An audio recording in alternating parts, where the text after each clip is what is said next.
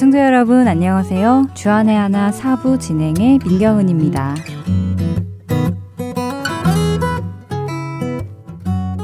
벌써 1월도 꽤 많이 지나갔는데요. 올해 시작하신 기도 생활 잘 진행되고 계시는지요? 기도를 하는 가장 큰 이유는 두 가지가 아닐까 생각이 됩니다.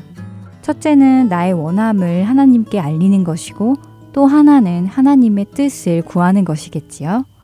사실 하나님은 우리가 구하지 않아도 우리가 무엇을 원하는지 다 아시는 분이십니다. 문제는 우리가 하나님의 뜻을 모른다는 것이지요. 때때로 주위에서 하나님의 뜻을 구하기 위해 기도하는 친구들을 보기도 합니다.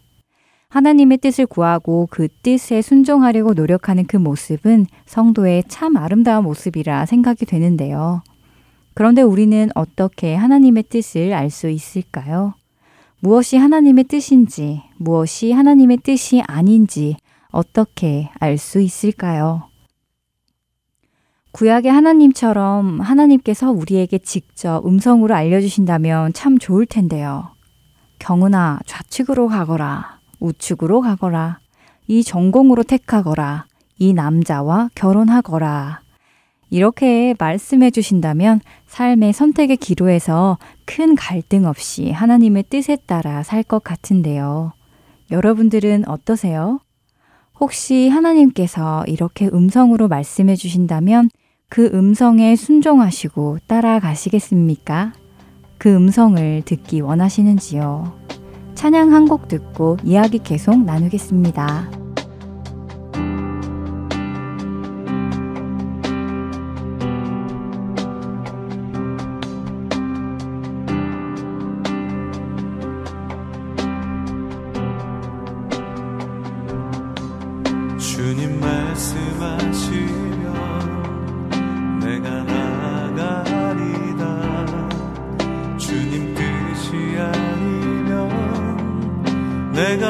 순종하며 살리니 연약한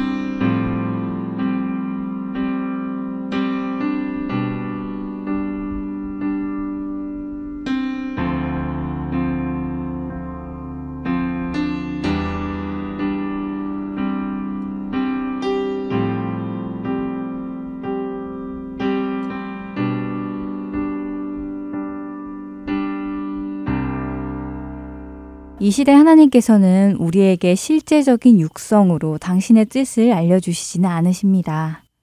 그러나 하나님께서는 그분의 뜻을 성경을 통해 우리에게 말씀해 주시는데요. 하지만 성경 역시 좌측으로 갈지 우측으로 갈지 어떤 전공을 공부할지 누구와 결혼을 할지 세세하게 말씀해 주고 계시지는 않습니다. 바로 이런 이유로 우리 중 많은 사람들이 하나님의 뜻을 구하기 위해 기도를 하는 것이 아닐까 생각이 되는데요. 성경이 일일이 모든 문제에 대한 대답을 적어 주셨으면 좋았을 텐데 말이지요. 그렇다면 우리는 어떻게 성경을 통해 하나님의 뜻을 분별할 수 있을까요? 그것은 성경을 통해 하나님을 알아가는 것입니다. 조금 더 자세히 말하자면 하나님의 성품을 아는 것입니다. 우리는 하나님의 성품을 알게 되면 하나님 나라의 원칙을 알게 되고 하나님 나라의 원칙을 알게 되면 우리 삶에 일어나는 모든 문제들을 그 원칙의 근거에서 분별하고 결정할 수 있을 것입니다. 성품이란 어떤 사람의 진실한 성격이나 특성을 말합니다. 그렇기에 우리가 하나님의 성품을 공부함으로써 하나님을 어느 정도 알 수 있게 되는 것이지요. 물론 우리의 작은 머리와 생각으로는 하나님을 모두 이해할 수는 없겠지요. 그러나 적어도 하나님 나라의 기본 원칙들은 알 수 있을 것입니다.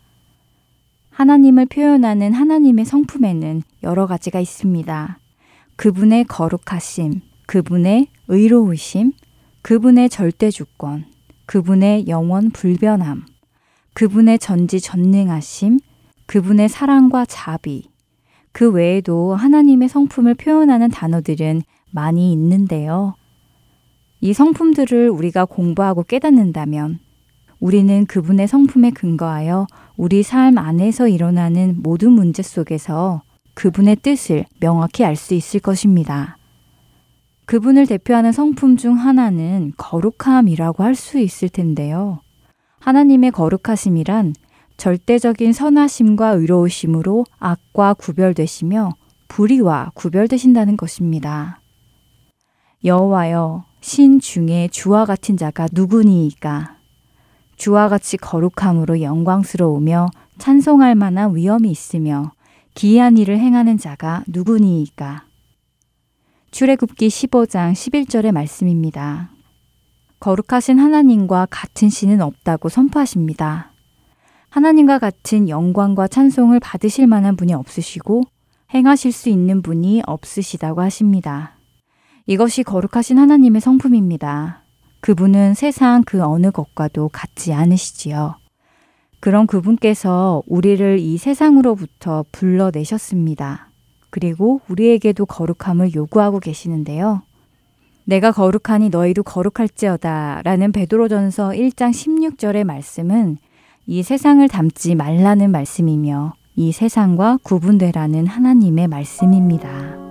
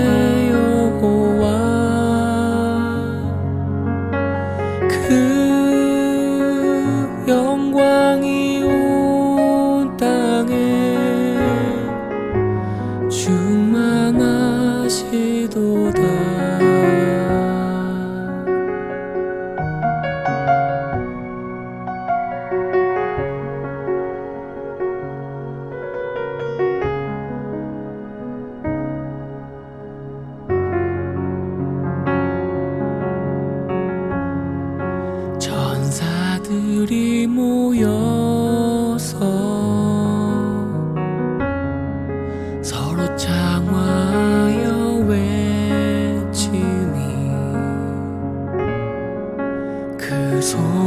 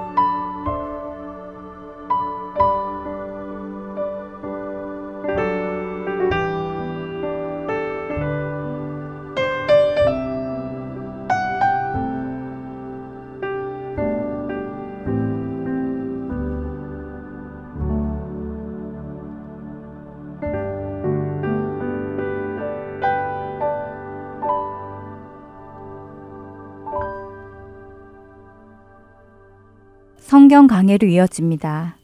캐나다 밴쿠버 그레이스 한인교회 박신일 목사께서 예언보다 강한 회개라는 주제의 말씀 전해 주십니다. 은혜 시간 되시길 바랍니다. 오늘 함께 나눌 말씀은 어, 요나서 3장 1절로 10절까지 말씀인데 먼저 1절로 2절 두 절만 다 같이 함께 봉독하도록 하겠습니다. 여호와의 말씀이 두 번째 요나에게 임하니라 이르시되 일어나 저 큰 성읍 니누에로 가서 내가 너에게 명한 바를 그들에게 선포하라 하신지라 아멘. 너무나 어려운 아프가니스탄 민족을 좀 도우라고 백만 불을 손에 쥐어서 심부름을 보냈는데 이 백만 불을 받은 사람이 아프가니스탄 가서 도와주려 했더니 아프리카 가가지고 열심히 놀고 먹고 자기 은행에다 넣어놓고 돌아왔어요. 이 사람을 다음에 우즈베키스탄에 하는데 보내겠습니까? 안 보내겠습니까, 여러분? 여러분, 보내요, 안 보내요? 안 보내죠? 그러니까 수준이 우리는 다 비슷해요. 요나는 니누에로 가서 외치라고 말씀을 받았음에도 불구하고 그가 다시스로 스페인을 향해서 도망갔어요. 그러다가 풍랑을 만나서 자기 때문에 풍랑 만난 줄 알고 결국 고백해서 바다에 집어던짐을 당하고 하나님이 예배해 놓으신 물고기에 들어가서 3일 3야를 거기서 있으면서 회개를 하고 주님께 돌아오겠다고 가겠다고 그렇게 고백을 하고 2장이 마칩니다. 그러자 큰 물고기가 요나를 육지에 토해냈을 때 요나의 모습은 가관이었을 거예요. 바다에서 있는 음식물로 뒤덮인 채로 나와 있는 게 요나의 2장 마지막 장면이에요. 어쩌면 요나 인생 가운데 외적으로 가장 취했던 모습이 2장 마지막 절입니다. 근데 3장 1절, 2절 오늘가 읽은 말씀을 보면 하나님은 요나에게 또 사명을 맡기시네요. 1절에 보시면 이렇게 말하고 있습니다. 성경 말씀을 다시 한번 1절 보겠는데 여호와의 말씀이 두 번째 요나에게 임하니라 이르시되 영어 성경엔 이렇게 돼 있죠. 하나님 말씀이 요나에게 임했는데 a second time 두 번째 임한다. 여러분 기억하실지 모르겠지만 1장 1절에 여호와의 말씀이 임할 때는 누구에게 임했다고 그랬어요? 아미떼 아들 요나. 그것은 요나가 아미떼 아들로 태어날 것을 하나님 알고 계시고 아미떼 아들로 그 가정에 그 시대에 그의 사명이 있기 때문에 아미떼 아들인 요나에게 사명을 맡기셨다고 1장 1절에 말씀하셨는데 3장 1절에 와서는 생략하고 그냥 여호와의 말씀이 두 번째 요나에게 왜 여러분 여기에는 아미떼 아들이라는 것을 뺐을까 생각해 볼 수 있잖아요. 상식적인 선에서는 아미떼 아들이 이미 소개됐기 때문에 두 번 반복할 필요가 없어서 그럴 수 있다. 이렇게 상식적으로 생각할 수 있죠, 물론.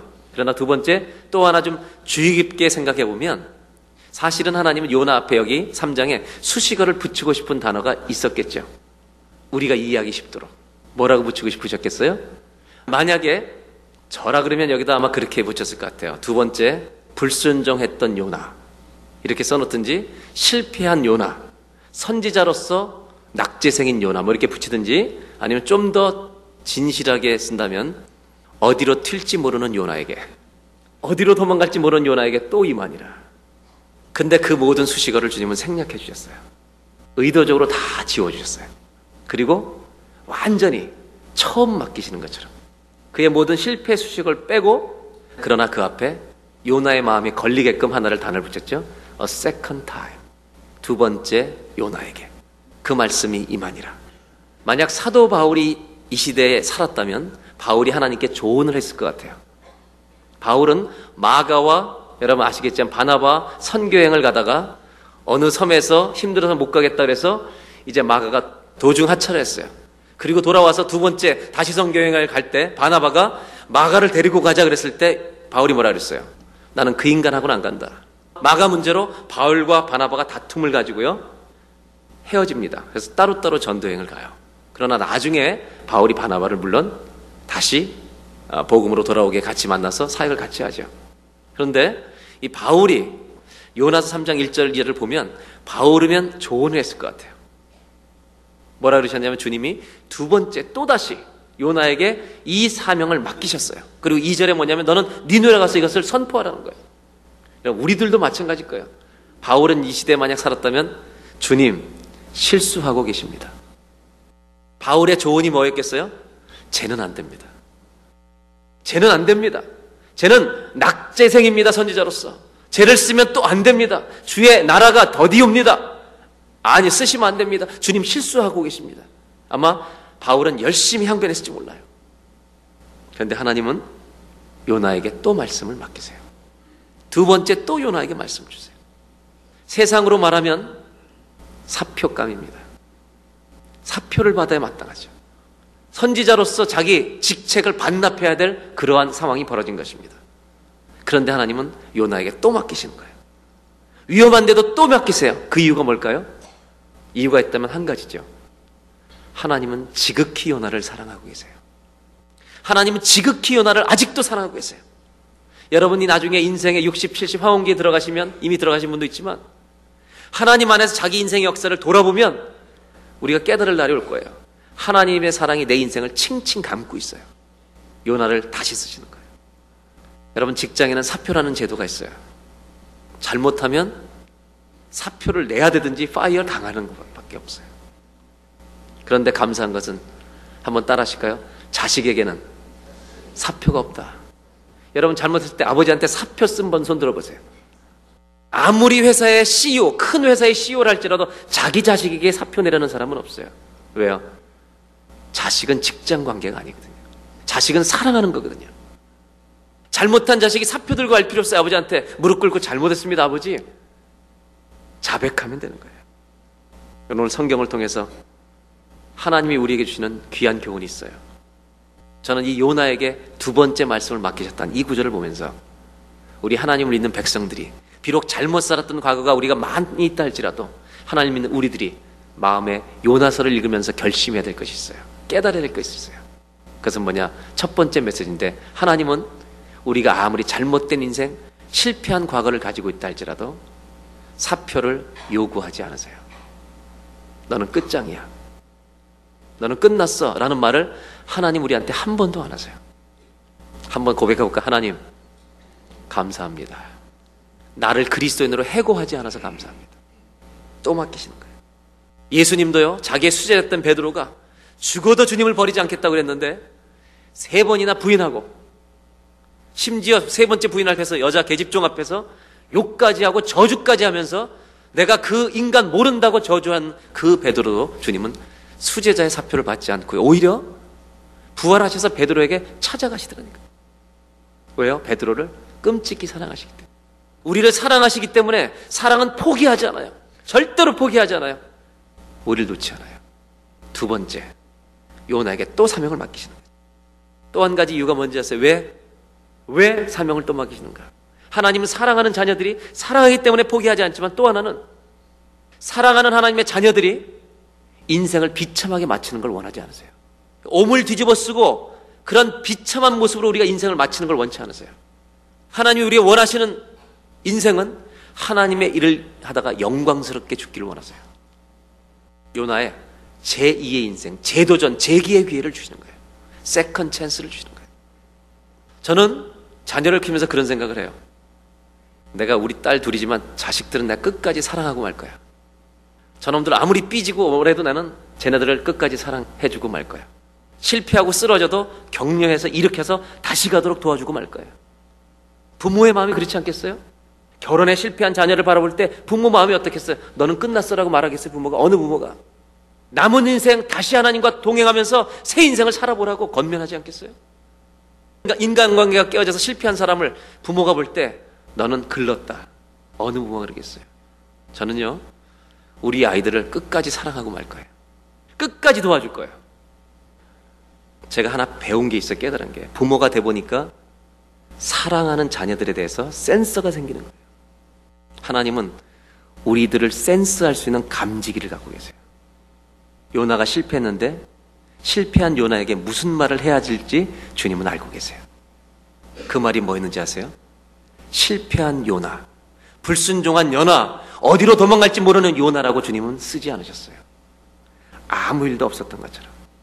요나에게 또 두 번째로 말씀을 주시는 거예요. 왜요? 다시 한번 해보지 않겠니? 요나서는 4장으로 돼 있잖아요. 1, 2장은 실패의 장이에요. 인생의 전반전이에요.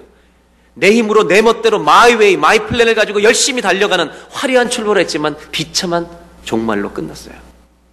그런데 3장, 4장에 주님은 후반전의 기회를 주시네요. 후반전은 나랑 같이 가죠. 여러분, 후반전에 역전승하는 인생들이 되시길 바랍니다. 하나님은 우리의 인생에 실패가 과거에 있다 할지라도 내가 어머니로서 반납하고 싶은 그런 인생을 산 사람이 있어요. 어머니로서 실패한 어머니. 아버지도 단 빵점이다. 이렇게 생각하는 아버지가 있을 수 있어요. 포기하고 싶죠. 하나님이 과연 나를 아버지로 쓰실까? 어머니로 쓰실까? 고민이 있는 분들. 요나서를 읽으세요. 그리고 일어나세요. 하나님은 실패한 성도들을 위하여 요나서를 주고 계세요. 나는 너를 포기하지 않을 거다. 다시 제2의 인생을 후반전에서 역전승하는 삶을 한번 나와 함께 살아보지 않겠냐? 오늘 이 예배가 소망의 예배가 되기를 주의 이름으로 기원합니다.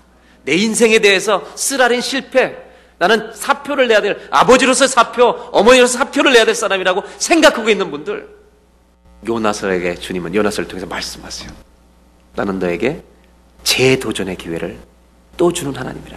그래서 미국에 한 분이 책을 썼는데 책 제목이 The God, 하나님 of second chances 이렇게 됐어요. 두 번째 기회들을 주신 하나님. 두 번째 기회들을 second chance를 우리에게 평생토록 주신다는 거예요. 여러분, 하나님의 자녀를 사표받지 않으신다고 오용하지 마시길 바랍니다. 한 번 실패했다면 마음을 먹고 한번 다시 한번 주님 앞에 달려나갈 수 있는 그런 은혜가 우리 안에 있어야 되겠다는 거죠. 오늘 성경을 보면서 하나님께서 우리에게 주시는 첫 번째 메시지. 하나님 우리에게 사표를 요구하지 않으세요. 그러나 역전승하라고 재도전의 기회를 주시는 거예요. 사명을 주시는 거예요. 여러분, 우리 인생 가운데 이번 한 주간 남은 인생 하나님과 동행하는 재출발이 있는 그런 새로운 시작이 되시기를 주의 이름으로 기원합니다. 이 말씀을 받고 3절 4절에 보면 요나는 어떻게 하는가 한번 성경을 그 다음에 보겠습니다. 요나가 여호와의 말씀대로 일어나서 니느웨로 가니라. 순종했어요 안 했어요? 니느웨로 이제 간 겁니다. 순종합니다. 니느웨는 극히 큰 성임으로 3일 길이라. 4절을 봅니다. 요나가 그 성에 들어가며 곧 하룻길을 행하며 외쳐 가로되 40일이 지나면 니느웨가 무너지리라 하였더니 여러분 요나는 하나님 말씀을 듣고 가서 외쳤어요. 그런데 이때 요나의 꿈이 있죠. 니누에는 아시리아, 자기의 이스라엘을 괴롭히는 원수, 그 지역에 가장 강했던 나라 중에 한 나라였는데, 니누에는 그 나라의 수도였어요. 원수들이 살던 도시였어요. 그러면 거기 가서 그 40일이나 망하리라, 무너지리라, 이 말은 뭐냐? 요나 안에 어떤 꿈이 있었어요? 니누에가 진짜 망하는 걸 보고 싶었어요, 나는. 원수들이 망하는 걸 보고 싶었어요. 요나의 드림이었어요, 꿈이었어요. 근데 오늘 이 성경에 보면 숫자가 두 번 나와요. 다시 3절을 보시면 니느웨는 극히 큰 성읍인데 며칠 길이에요? 3일 길. 여러분 3일 길 어디서 많이 들어본 말 아니에요, 이거? 어디에 나왔죠, 이 3일 길이? 아브라함이 모리아 산을 갈 때 모리아 산까지 3일 길을 행했어요. 한 분이 책을 썼는데 어떤 책을 썼냐? 성경에 나타난 모든 숫자를 해설했어요. 1부터 1, 2, 3, 4, 5, 6, 7, 8쫙 성경에 있는 거를.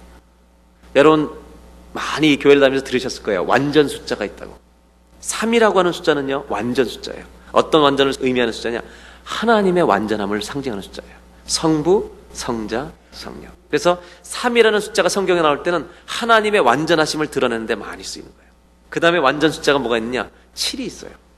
7이라는 숫자는요, spiritual perfection, 영적인 완전을 나타내는 숫자예요. 그래서 안식년 7년이에요. 7, 7이 49, 7이 7번 곱해지고 나면 50년째 뭐가 와요? 희년, 모든 게 원점으로 들어가는 완전함이 와요. 이스라엘 백성들이 여리고에 들어갈 때, 여리고성을 무너뜨리려고 돌을 때 며칠을 돌았어요? 7일을 돌았어요. 하루에 한 바퀴씩 마지막 7일째는 몇 바퀴요? 7바퀴를 돌아요. 지성소 앞에 있는 성소 안에 금초대가 있어요. 금초대 촉 꼽는 게 몇 개예요? 가운데 나무에서 양쪽 세 개 가지가 나왔다 그래서 일곱 개예요. 그래서 7이라는 숫자는 영적 완전을 상징해요. 또 성경에 완전한 상징이 열둘, 십이에요. 열두 지파, 이스라엘 백성, 열두 예수님의 제자가 몇 명이에요? 열두 사도. 열둘은 어떤 완전이냐? 하나님의 통치의 완전함을 상징하는 숫자예요.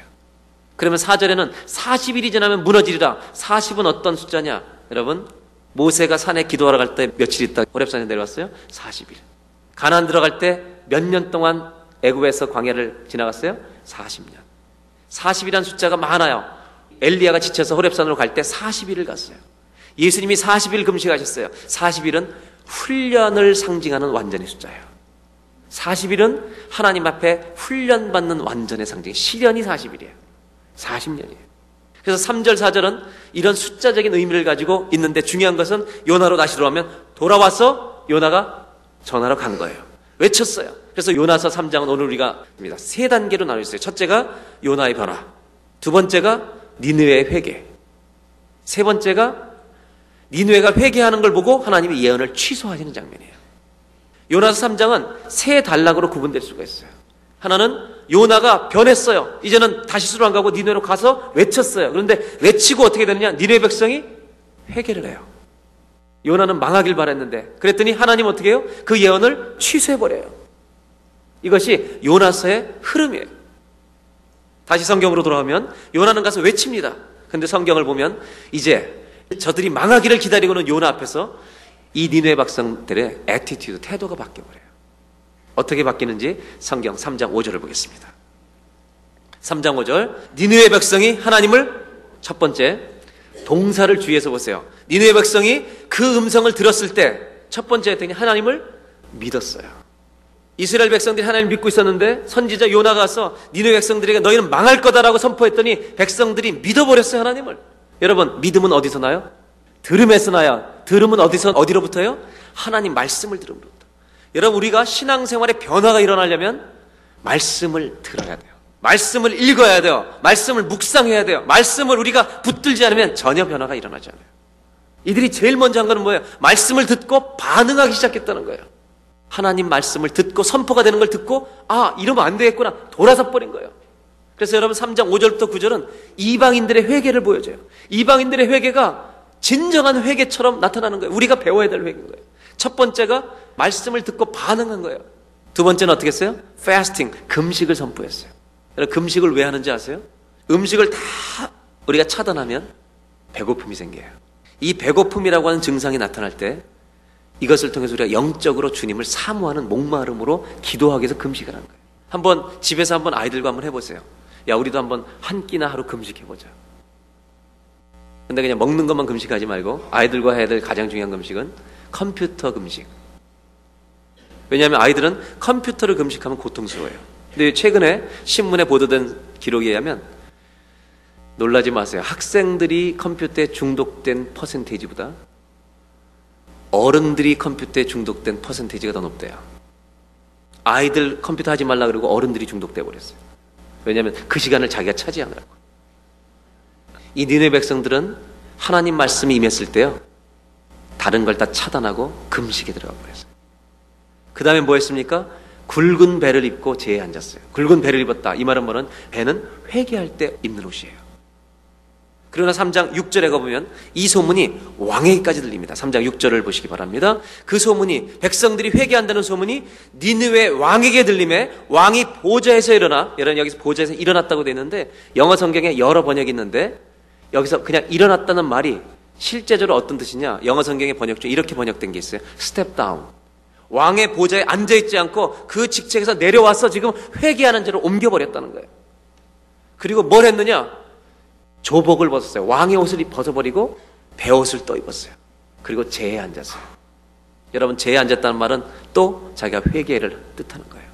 그 다음에 7절 왕이 그 대신으로 더불어 조서를 내려 니드웨에 선포하여 가로되 사람이나 짐승이나 소떼나 양떼나 아무것도 입에 대지 말지니 곧 먹지도 말 것이요 물도 마시지 말 것이며 8절 사람이든지 짐승이든지 다 굵은 배를 입을 것이요 여러분 이 패시하는 분들 이때 동물들한테 옷을 입혔습니다. 힘써 여호와께 부르짖 것이며 여러분 이게 중요해요. 회개할 때 굉장히 중요한 게 부르짖는 거예요. 여러분 인생에 내가 인격적으로 신앙인으로서 변화되기 원하는 사람은요 부르짖어야 돼요. 하나님 앞에 부르짖을 때 변화가 일어나는 거예요. 내가 소경이어서 안 못 보는 소경으로 거짓처럼 산다 할지라도 그가 바디메오가 예수님이 지나가실 때 부르짖고 외치고 소리질 때 예수님이 다른 사람 다 말렸지만 예수님이 가던 길을 멈추시고 바디메오를 만나 주신 거예요. 여러분 우리가 부르짖을 때 하나님은 가슴이 뜨거워지세요. 니누의 백성들이 이 음성을 듣고 망한다는 음성을 듣고 부르짖으며 주님 앞에 메어 달릴 때 여러분 하나님 가슴이 뜨거워진 거예요. 하나님이 감동을 받으신 거예요. 얘네들을 내가 살려야 되겠구나. 요엘서 2장에 보면 제사장들이 그 타락했던 시대 제사장들이 이 성전과 복도에 엎드려서 하나님 앞에 울부짖으며 기도할 때 내 마음이 뜨거울 것이며 하나님이 뜨거워진다 그랬어요. 성도가 부르짖으면 주님이 뜨거워져요. 여러분 변화되고 싶은 분은요. 주님 앞에 부르짖어야 돼. 매어 달려야 돼. 그리고 요엘서 2장 끝부분에 가면 내가 만민에게 성령을 부어 주리니 이스라엘 이 선지자 요나의 말씀을 듣고 여러분 니누의 백성들은 부르짖기 시작해요. 하나님 앞에. 저는 이렇게 표현하고 싶어요.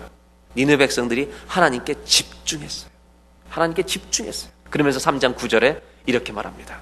하나님이 혹시 뜻을 돌이키시고 그 진노를 그치사 우리로 멸망치 않게 하시라. 그렇지 않을 줄을 누가 알겠느냐 한지라. 여기 혹시라는 말은 maybe 의심한다는 뜻으로 쓴 게 아니에요. 내가 살고 죽는 문제는 나에게 달려있지 않기 때문에 혹시라는 말을 쓴 거예요. 그래서 혹시라는 단어의 뜻은 어쩌면 이런 일이 일어날 수도 있다라는 말이 아니라 내가 살고 죽는 문제는 하나님께 달려있는 주권을 인정하는 말이에요. 그분이 살려주시면 사는 거고 그분이 죽으시면 나는 죽는 거예요. 여러분 구원은 공정거래가 아니에요. 주님과의. 하나님이 은혜로 주셔야만 받는 거예요. 우리가. 혹시 뜻을 돌이키시고 우리를 건져주실 줄 혹시 모르지 않냐. 하나님께 매달려 보자. 주님 앞에 간구해 보자. 여러분 이 니네 백성들의 뜨거운 기도를 소리를 하나님이 들으시고 감동받으신 거예요. 신앙생활 할 때 변화가 필요한 분들은요. 하나님께 집중해야 돼요. 마음과 뜻과 정성을 다해 주님 앞에 나아가야 돼요. 성경을 읽을 때도 집중해야 돼요. 왜 우리가 안 변하는지 아세요? 설렁설렁 신앙생활에서 그래요. 오늘 두 번째 주시는 메시지가 있어요. 요나서를 통해서 니누의 백성을 통해서 보여주시는 회개를 통해서 그 두 번째 메시지는 하나님께 집중할 때 인생의 변화가 일어난다는 거예요. 니네 백성들에게 하나님의 태도가 바뀐 거예요. 이들의 태도가 바뀌니까 하나님의 재앙 자체를 취소해버리는 거예요. 한번 따라 하실까요? 회개는 하나님께 집중하는 것이다. 하나님께 집중하는 거예요. 언어를 배울 때도 마찬가지래요. 언어학자들은. 어떤 새로운 랭귀지를 배울 때 6개월에서 1년 만에 어느 정도 언어를 구사할 수 있는 능력이 잘 생기지 않으면 그 언어는 배우기 어렵대요. 왜냐하면 그 수준에 머문다는 거예요. 왜냐하면 우리가 저도 12년 됐지만 처음에 1, 2년 했던 영어로 여태까지 버티고 사는 거예요. 버티는 게 아니라 더 줄죠. 집중해서 언어를 배워야 된다는 거예요. 신앙생활도 마찬가지예요. 하나님 앞에 나올 때 예배 될 때 집중해서 나와야 돼요. 여러분 예배 때 지각하는 분들 있잖아요. 고정 지각. 연애할 때 지각을 계속 해봐요. 그럼 상대방이 뭐라고 생각하는지 아세요? 얘는 나를 중요하게 생각하지 않는 거예요. 저 사람은 나를 정말 사랑하지 않는 거예요. 여러분 직장에서 일주일 동안 매일 지각하면 뭐 쓰는지 아세요? 뭐 써요 직장에서? 그 이름도 참 희한해. 심할서. 여러분 예배 시간에 계속 늦는다고 주님이 심할서 쓰라고 하신 적 있어요? 이건 아셔야죠. 주님은 마음이 아프세요.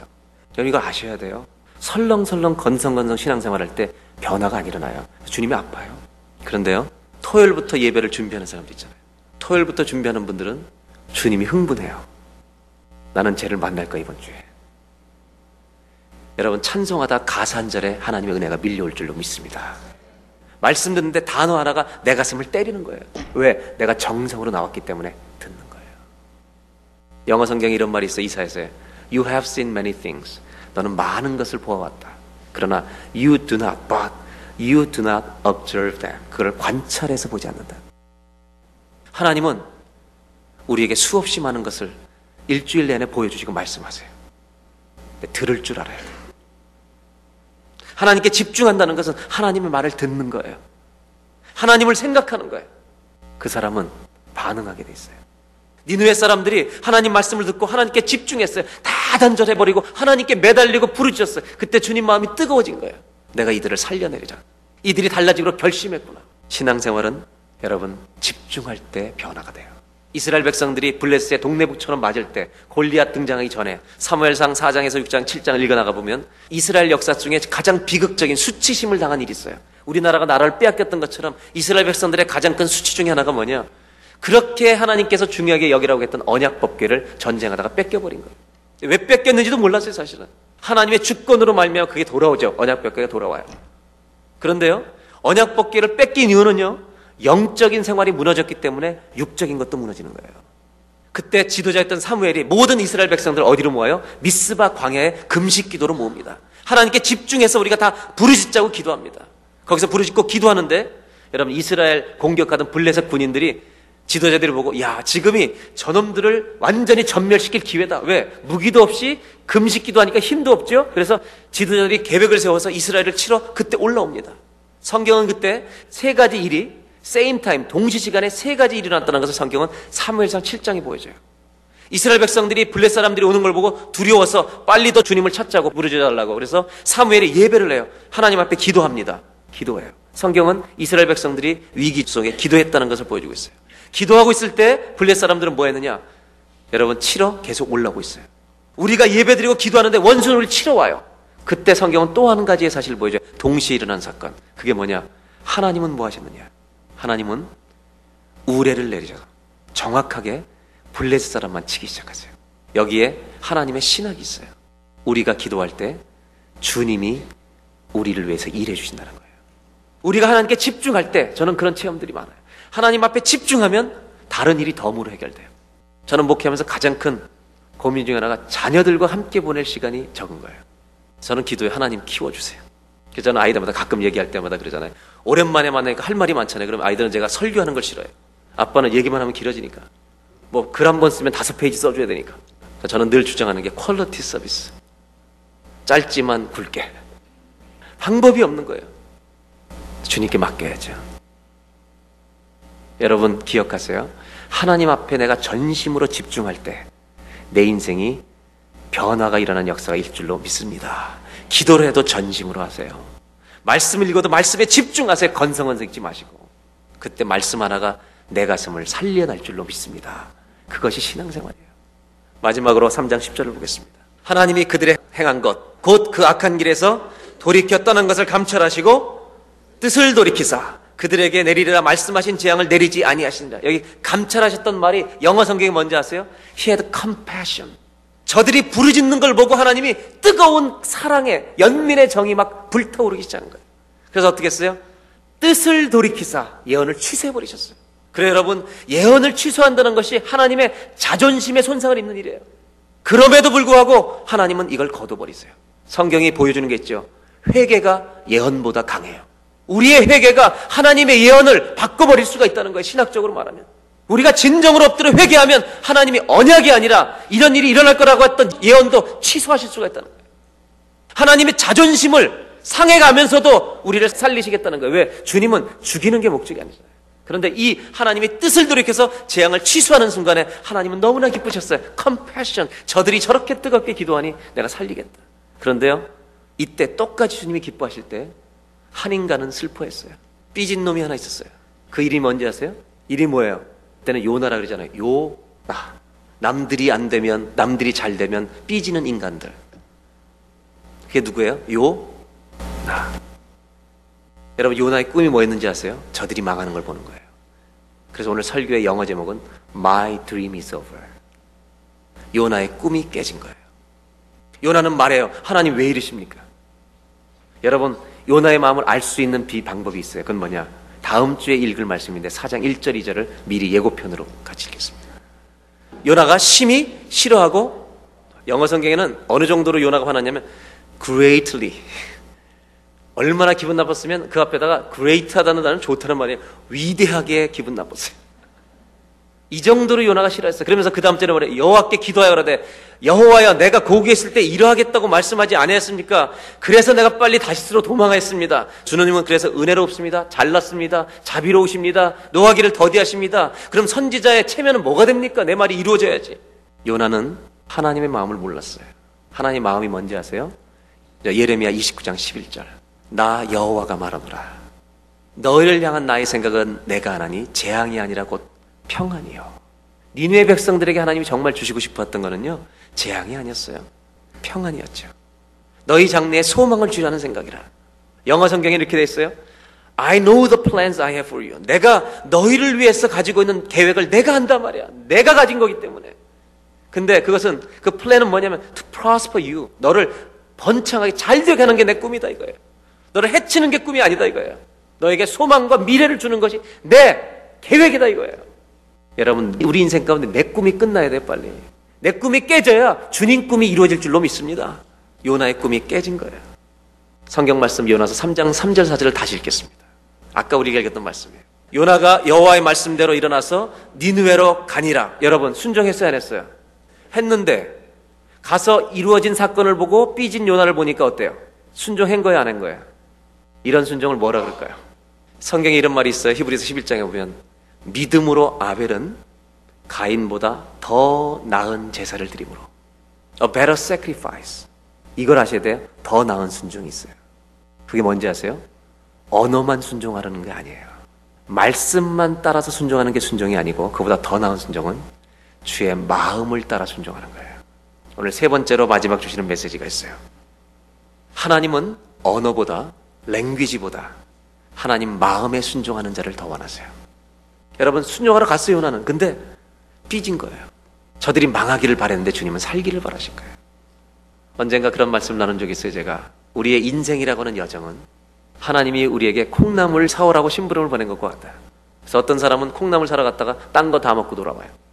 그리고 혼나고 또 가. 어떤 사람은요, 반쪽만 사고 반쪽은 딴 걸로 써요. 어떤 사람은 다 써요. 콩나물 심부름하는 사람들의 마음에 두 종류의 마음이 있어요. 한 사람은 콩나물 사다 드리면 우리 어머님이 병원에 있는 할머니를 끓여드리겠구나. 그 기쁨으로 콩나물 심부름을 해요. 근데 어떤 놈은 내내 불평하면서 와요. 콩나물에 불평이 가득 담겨와요.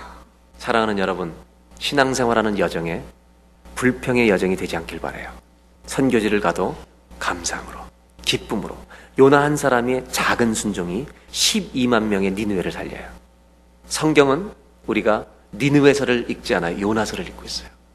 만약 니느웨서로 성경이 끝났다면 3장에서 끝나도 돼요. 성경은 4장이 있어요. 왜요? 하나님은 니느웨가 변한 것보다 더 요나도 변하기를 기대하고 계세요. 하나님은 요나와 남은 대화가 있기 때문이에요. 사랑하는 여러분, 언어로만 말로만 순종하지 말고 가슴으로 순종하는 성도가 되시기를 주의 이름으로 기원합니다.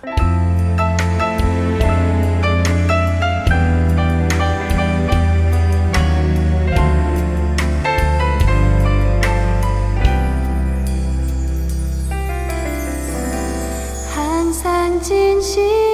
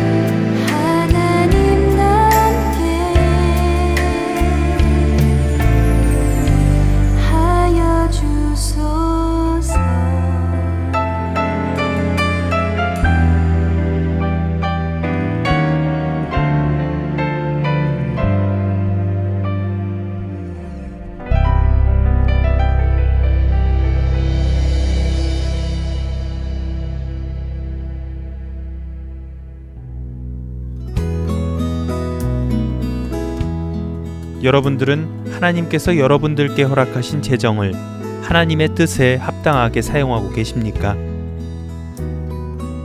잘하였다, 착하고 충성된 종아 라는 하나님의 칭찬을 듣고 싶지 않으신지요? 신태희 선교사와 함께 알아가는 성경 속 하나님 나라의 재정 원칙 청지기의 삶 주안의 하나 3부에서 만나보실 수 있습니다.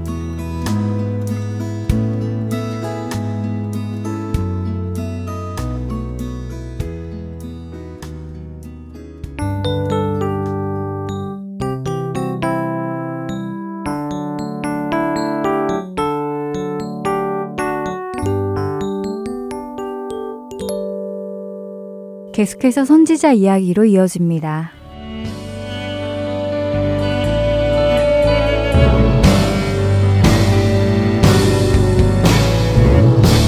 애청자 여러분 안녕하세요. 선지자 이야기 진행의 민경은입니다. 안녕하세요. 최소영입니다. 네, 지난 시간 우리는 아모스 선지서가 담고 있는 메시지와 그 시대적 배경에 대해 나누어 보았습니다.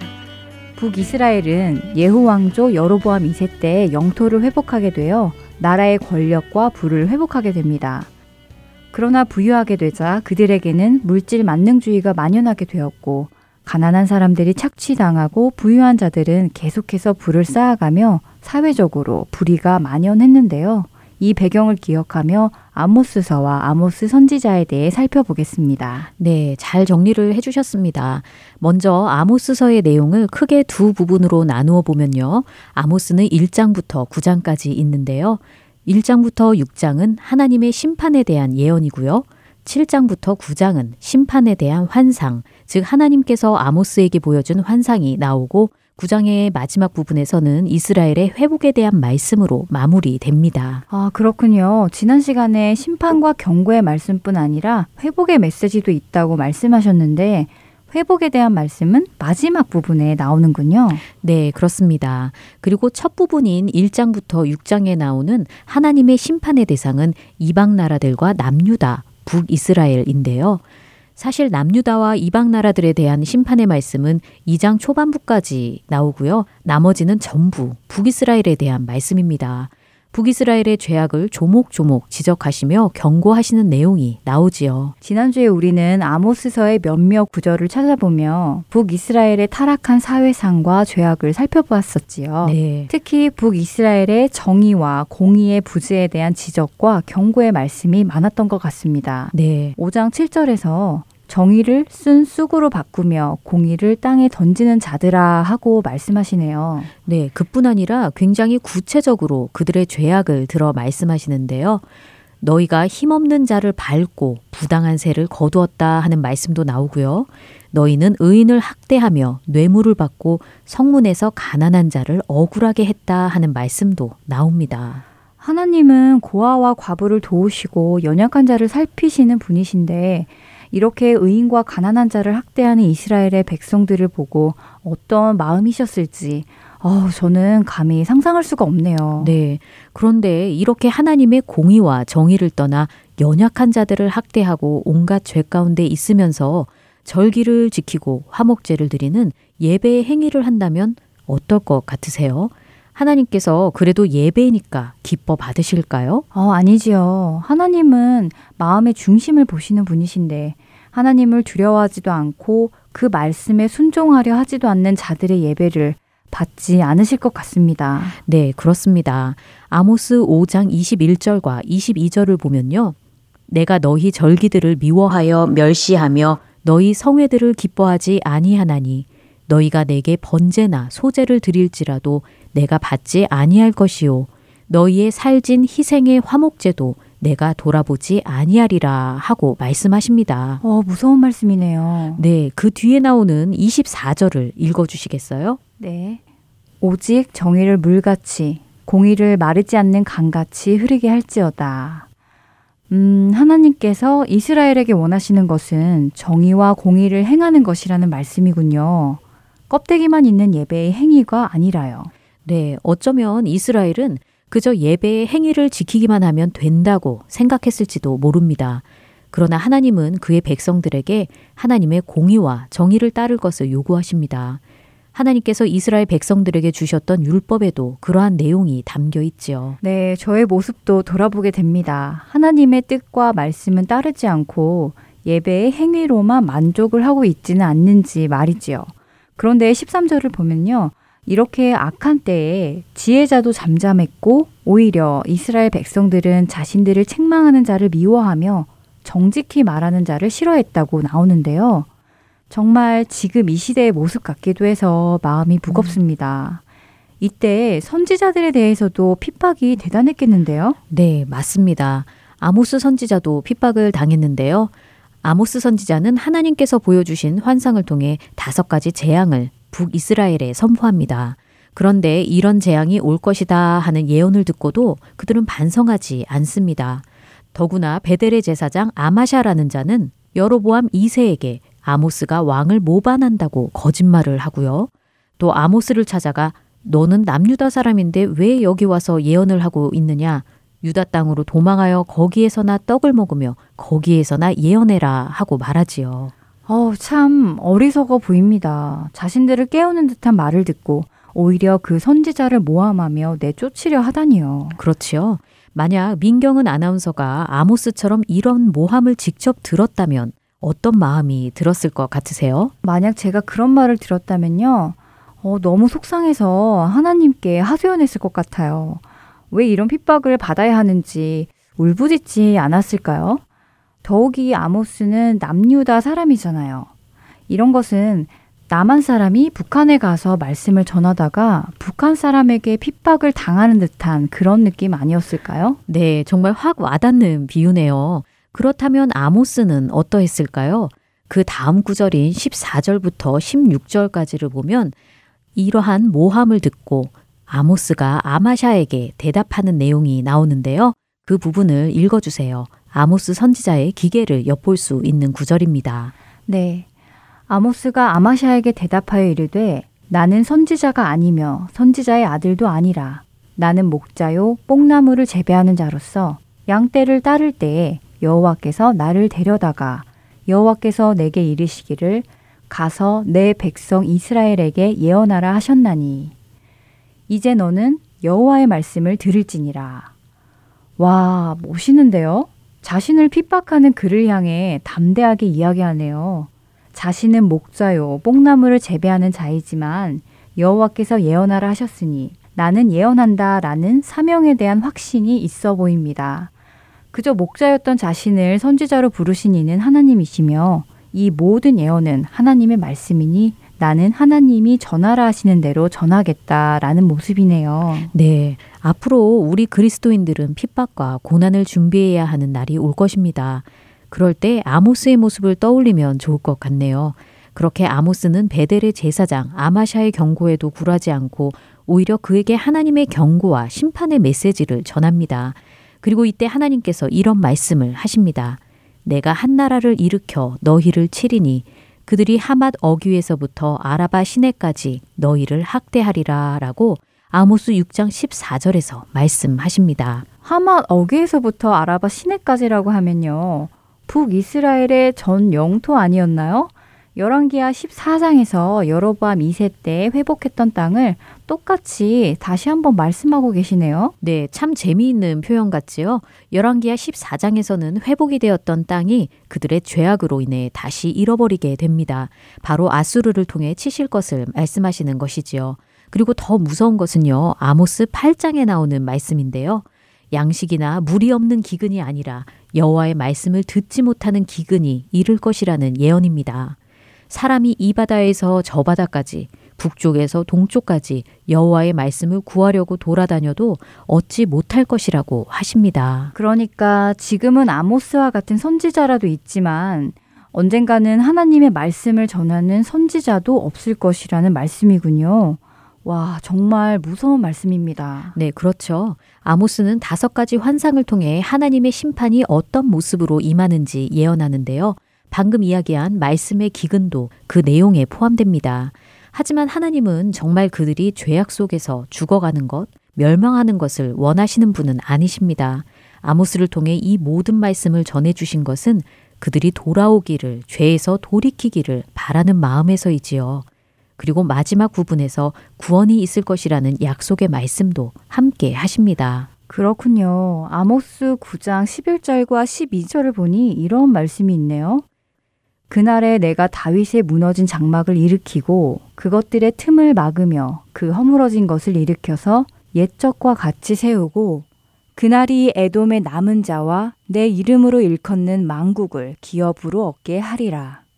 이 일을 행하시는 여호와의 말씀이니라. 라고 하나님께서 회복의 말씀을 주시네요. 맞습니다. 심판을 예언하지만 그러면서도 장차 나타날 그날, 구원의 날을 약속하여 주시는 것이지요.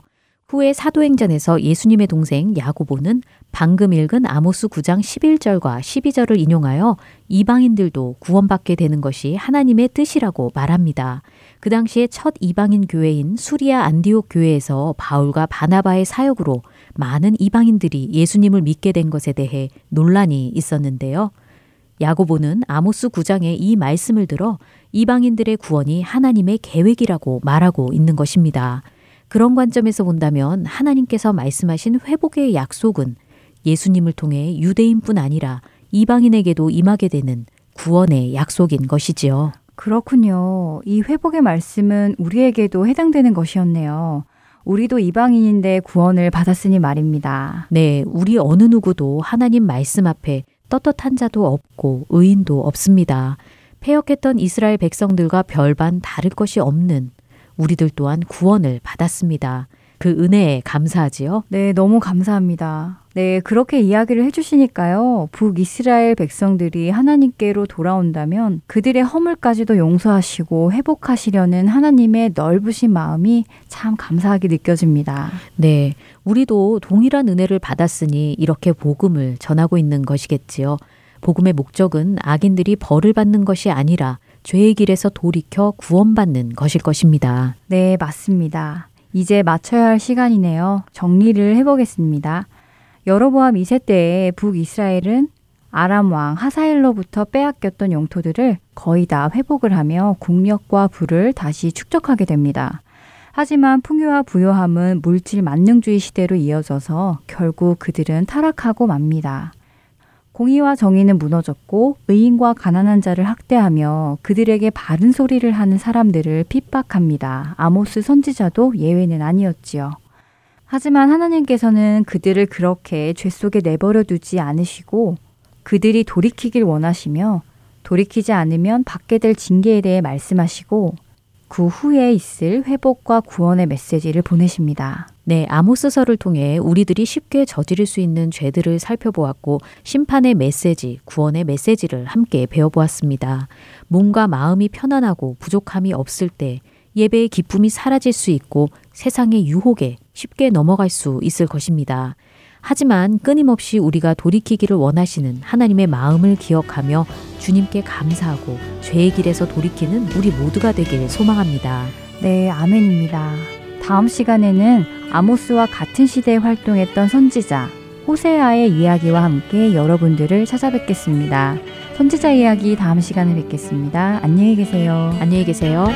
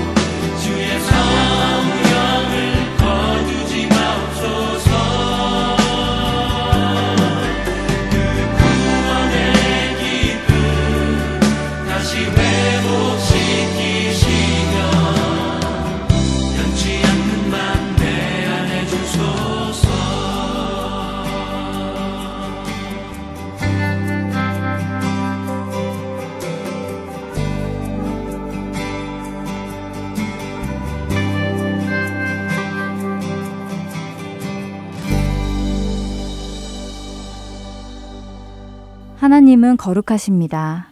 세상과 닮지 않은 악과 구별된 성품을 가지신 하나님이십니다.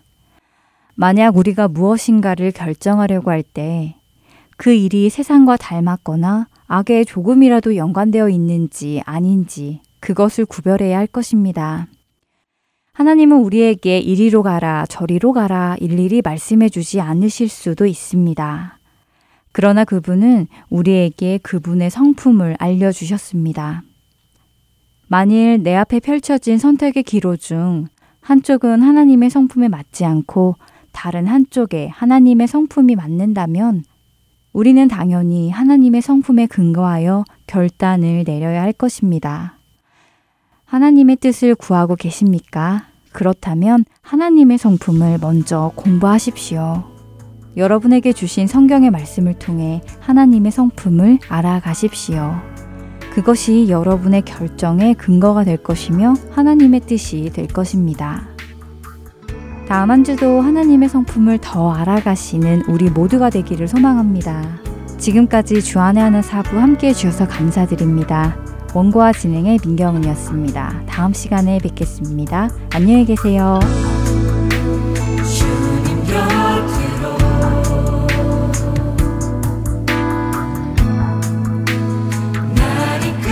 Christus.